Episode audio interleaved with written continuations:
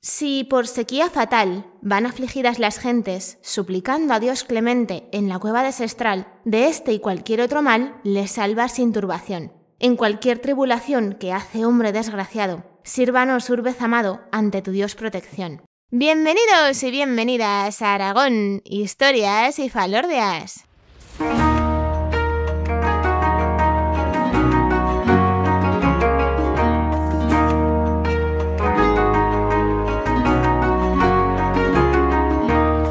Hola viajeros y viajeras, os habla como siempre María Argota, historiadora y divulgadora cultural. Y bueno, con esto que el verano pues ya pues, ¿para qué vamos a mentir? Está aquí y apetece salir a hacer alguna ruta, pues he pensado en traeros una posibilidad que eso sí, ya aviso, pues requiere de varios días, de algo de esfuerzo y unas buenas botas, pero a ver, que el recorrido y la recompensa merecen muchísimo la pena, de verdad. En este episodio 68 vamos a seguir las huellas de muchos antiguos romeros y vamos a recorrer el camino de San Urbez.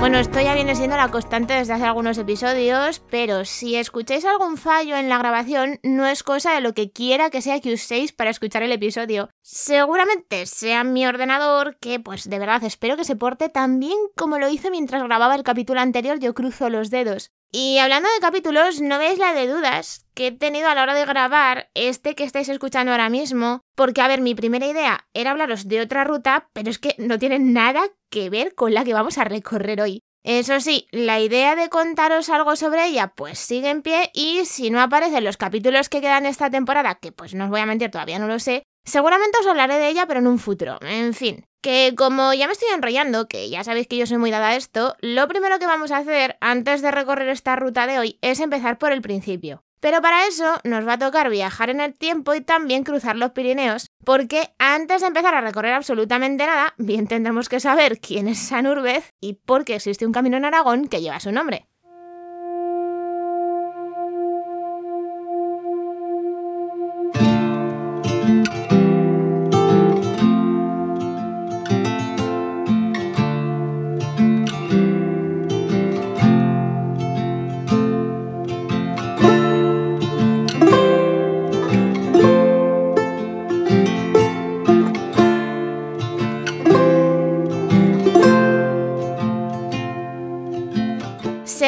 La tradición, Urbez, al que también se le llama Urbicio, nació en Burdeos en el año 702 dentro de una familia de nobles. Es posible que en algunos sitios leáis que a raíz de las incursiones musulmanas en territorio francés que venían de Al-Ándalus, el padre decide que se va a enrolar en un ejército que quería luchar contra los andalusíes y al final lo que le pasa es que se acaba muriendo, dejando a Urbez y a su madre, que se llamaba Asteria, pues completamente solos. Cuando los musulmanes llegaron a Burdeos y saquearon la ciudad, tanto la madre como el hijo fueron capturados y se los llevan a Galicia como prisioneros. Y durante su cautiverio, pues Surbez lo que va a descubrir es que algunos cristianos de la península ibérica tenían especial devoción por los santos Justo y Pastor. Eran dos niños de unos 7 y 9 años que murieron martirizados por no renegar de su fe durante la persecución de Diocleciano, que eso fue pues a principios del siglo IV, y murieron en lo que ahora es Alcalá de Henares. Urbez lo que va a hacer es encomendarse a estos dos santos para que lo liberasen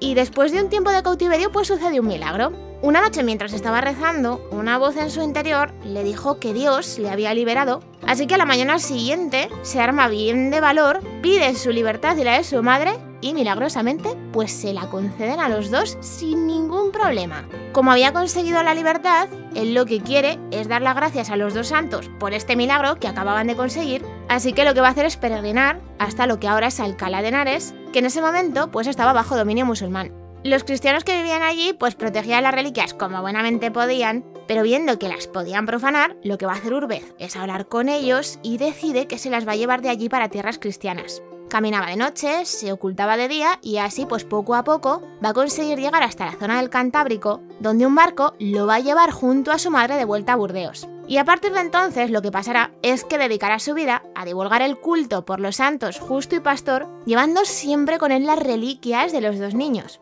Un tiempo después, va a cruzar de nuevo los Pirineos y llegará al pueblo de Sercué, donde empieza a trabajar como pastor. Pero cuando descubren que es un hombre santo, pues se marcha a Bio porque no le gustaba la fama y allí va a continuar llevando una vida bastante humilde y tirando a discreta. Después se marchará para el Bella y ahí empezará a trabajar para la familia de Casa Villanueva. Pero se cuenta que un día el dueño de la casa se cabreó mogollón al enterarse de que los rebaños estaban en los campos. Y cuando fue a buscar a Urbez para echarle la bronca, qué casualidad se lo encuentra dormido. Pero antes de que le pudiera decir nada, se da cuenta de que los animales solo se habían comido las malas hierbas. Fue también en Albella donde se dice que como no podía cruzar un barranco con el rebaño porque había llovido y había crecida, pues colocó su vara de pastor cruzando de un lado a otro y por allí pasaron todos los animales. Y después de descubrir todos estos milagros, los dueños de la casa le dicen que es que ni ellos serían dignos de servirle, así que ala, pues Surbez se tiene que marchar otra vez. Un tiempo después va a peregrinar hasta el monasterio de San Martín de la Valdonsera, donde se va a ordenar sacerdote y empezó a levantar una serie de ermitas en la zona.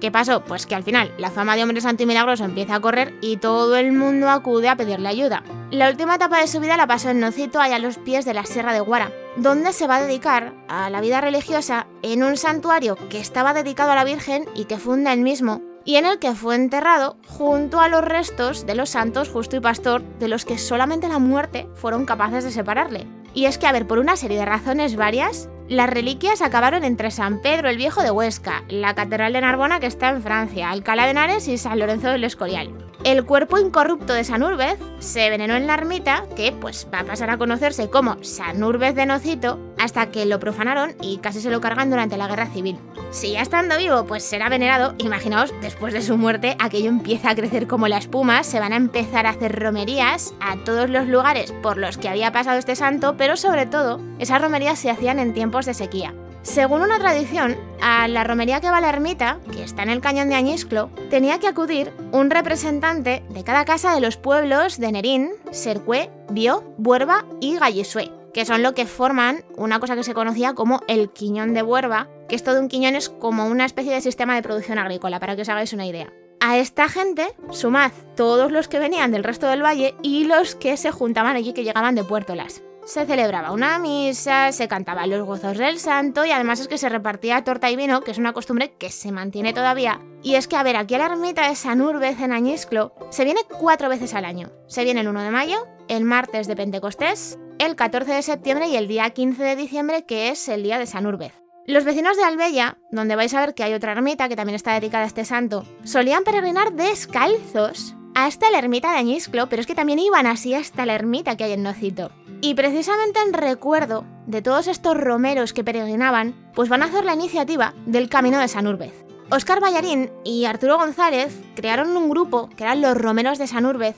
que lo que hacían era un itinerario que pasaba por algunos de estos lugares en los que había estado el santo. Pero es que además publicaron dos libros. Uno se titula A pies descalzos, Los Romeros de Albella y su camino en honor a San Urbez, y el otro es El Camino de San Urbez, de Añisclo a Huesca por el Camino Viejo. Pero es que a todo esto le tenéis que sumar que abrieron un blog que se llama A pies descalzos, donde te hablan de todas las novedades que hay relacionadas con esta ruta. Al final, tanto trabajo pues tiene recompensa y además de las buenas, porque la Diputación Provincial de Huesca acabó señalizando el GR 268, que es el Camino de San Urbez, que está incluido además dentro de la red de senderos turísticos de Aragón. Este camino tiene más o menos unos 93 kilómetros, comunica el Pirineo, el Prepirineo y la Olla de Huesca y conecta el Parque Nacional de Ordesa con el Parque Natural de la Sierra y de los Cañones de Guara a través de seis etapas y siempre siguiendo las antiguas vías y caminos que los romeros usaban en sus romerías.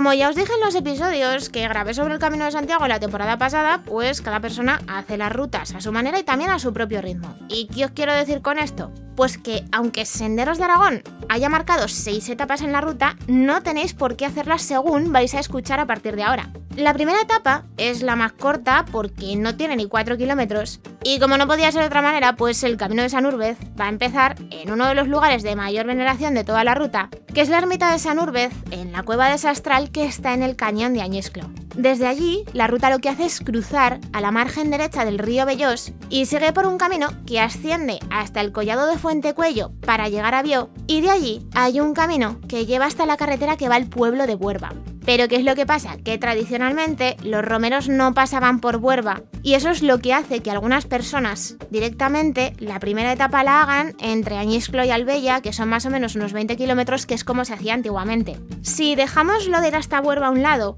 cuando el camino llega a Bio, lo que se puede hacer es coger una variante que conecta con el camino principal y una vez se deja atrás una zona de campos, el sendero lo que hace es entrar en un carrascal en el que merece muchísimo, pero muchísimo la pena pararse a ver las carrascas del barranco mortero que es que son espectaculares. Los árboles y los pastizales se van a ir alternando hasta que se llega al río Yesa y de ahí al pueblo de Lleva. Desde Lleva, el camino continúa hasta el refugio de la cruceta de Lleva y de ahí se atraviesa un paraje que se llama Gargantas para llegar a un despoblado que es Campol. Una vez queda atrás, se continúa en dirección a otro despoblado que es Villamana y llegará un momento en el que la senda va a cruzar dos puentes y os aviso, uno de ellos que mola mogollón es colgante y poco después se llega a la ermita de San Urbez y la etapa termina en Albella. El siguiente tramo más o menos tiene unos 13 kilómetros y empieza tomando el camino del puerto que justamente se coge al lado de la fuente de Albella. Desde ahí se va hasta una zona bastante abierta, que es la de Sustierrez, para después ir subiendo por un bosque que se va a ir cerrando hasta que se llega a la cueva de Forca y el portillo Grau de. De ahí la subida continúa hasta que se llega al punto más alto de la etapa, que son las Mayatas de Albella, desde las que poco a poco se va bajando hasta que llegamos al nacimiento del río Alcanadre, de donde va a salir un desvío que es el que lleva por la variante de Planillo. Si no se quiere ir por ese desvío, pues se continúa hasta la zona de la Llana Mayor y una vez que de atrás se toma una pista de servicio del tendido eléctrico que más o menos después de recorrer unos 2 kilómetros ya engancha con otra pista que es la que lleva hasta el pueblo de la Huarta, que es donde termina esta etapa. La cuarta etapa no llega a 20 kilómetros, pero es otra de las que conduce a uno de los puntazos del camino de San Urbez. Una vez se pasa al cementerio de la Huerta, se toma el camino que cruza el Huarga por una pasarela de madera y después se sigue hasta un despoblado que se llama Secorún y sí, por despoblados en esta ruta no va a ser. Desde allí el sendero va atravesando una serie de zonas de matorral, de pinares de repoblación y de barrancos, hasta que se alcanza el quejigo de Ariaya, que toma el nombre de otro despoblado medieval. Poco a poco se va ganando altura hasta que se alcanza el collado de la Paul de Avellada, que como os estaréis imaginando, pues sí, es otro de los despoblados por los que pasa la ruta. Y una vez que de atrás, llega un momento en el que el camino pasa por la ermita de Pardina la Torre. Y después de una subida, por fin se ve el santuario de San Urbez de Nocito, que es ese lugar donde el santo mandó ser enterrado y donde se conservó su cuerpo incorrupto hasta la guerra civil. Después de hacer parada pues casi obligada en el santuario, se coge un tramo de senda y conseguimos así llegar a Nocito. Justo desde aquí va a partir la etapa más larga de toda la ruta, que casi tiene 25 kilómetros. Siguiendo el camino natural de la olla de Huesca, se llega al desvío, que llega al barranco de la Pillera. Un poco después, el camino natural y el de San Urbez se van a separar y este recorrido nos va a llevar hasta el Dolmen del Palomar, a Cuello Salillas y el Mesón de Sescún. El sendero irá ganando altura hasta que llega a Cuello Bail, que sería el punto más alto de toda la etapa, y desde ahí se comienza a bajar hacia los campos de Ciano, pero aquí que nadie se confíe, porque justo cuando llegas a ese paraje vuelve a haber un tramo de subida, que es el que va a dar paso al sendero, que baja hasta la puerta del Cierzo.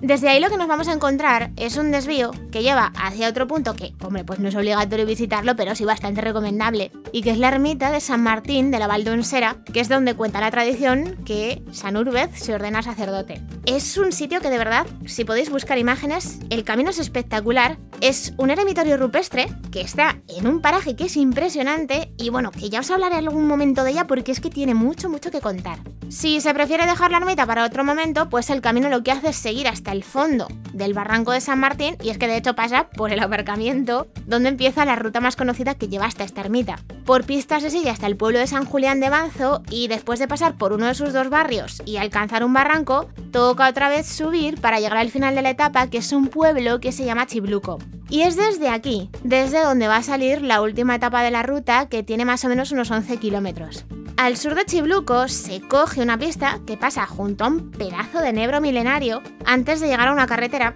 Y de la misma manera que en su día os conté que parte del camino de Santiago está bajo las aguas del embalse de Yesa, aquí lo que ha pasado es que una parte del camino de San Urbez y un puente romano van a desaparecer cuando se construye el embalse de Monte Aragón, lo que hace obligatorio que tengas que seguir la carretera de la presa hasta el collado de Ortiaya. Parte del descenso, lo que tiene de chulo es que se hace por un tramo de calzada romana, que es el que nos va a llevar hasta una pista por la que iremos hasta Huesca. El camino de San Urbez va a entrar por una zona de polígonos y después de dejar atrás el parque de la universidad, pues ya llega a las murallas y al casco antiguo. Una vez allí, pues ya solo es cuestión de ir callejeando hasta que encontremos San Pedro el Viejo, que es el punto final de la ruta. Ya lo habéis visto, Pirineo, Prepirineo y Olla de Huesca, los tres puntos conectados a través de una ruta que sigue los pasos de uno de los santos que más se han venerado en todo el Alto Aragón.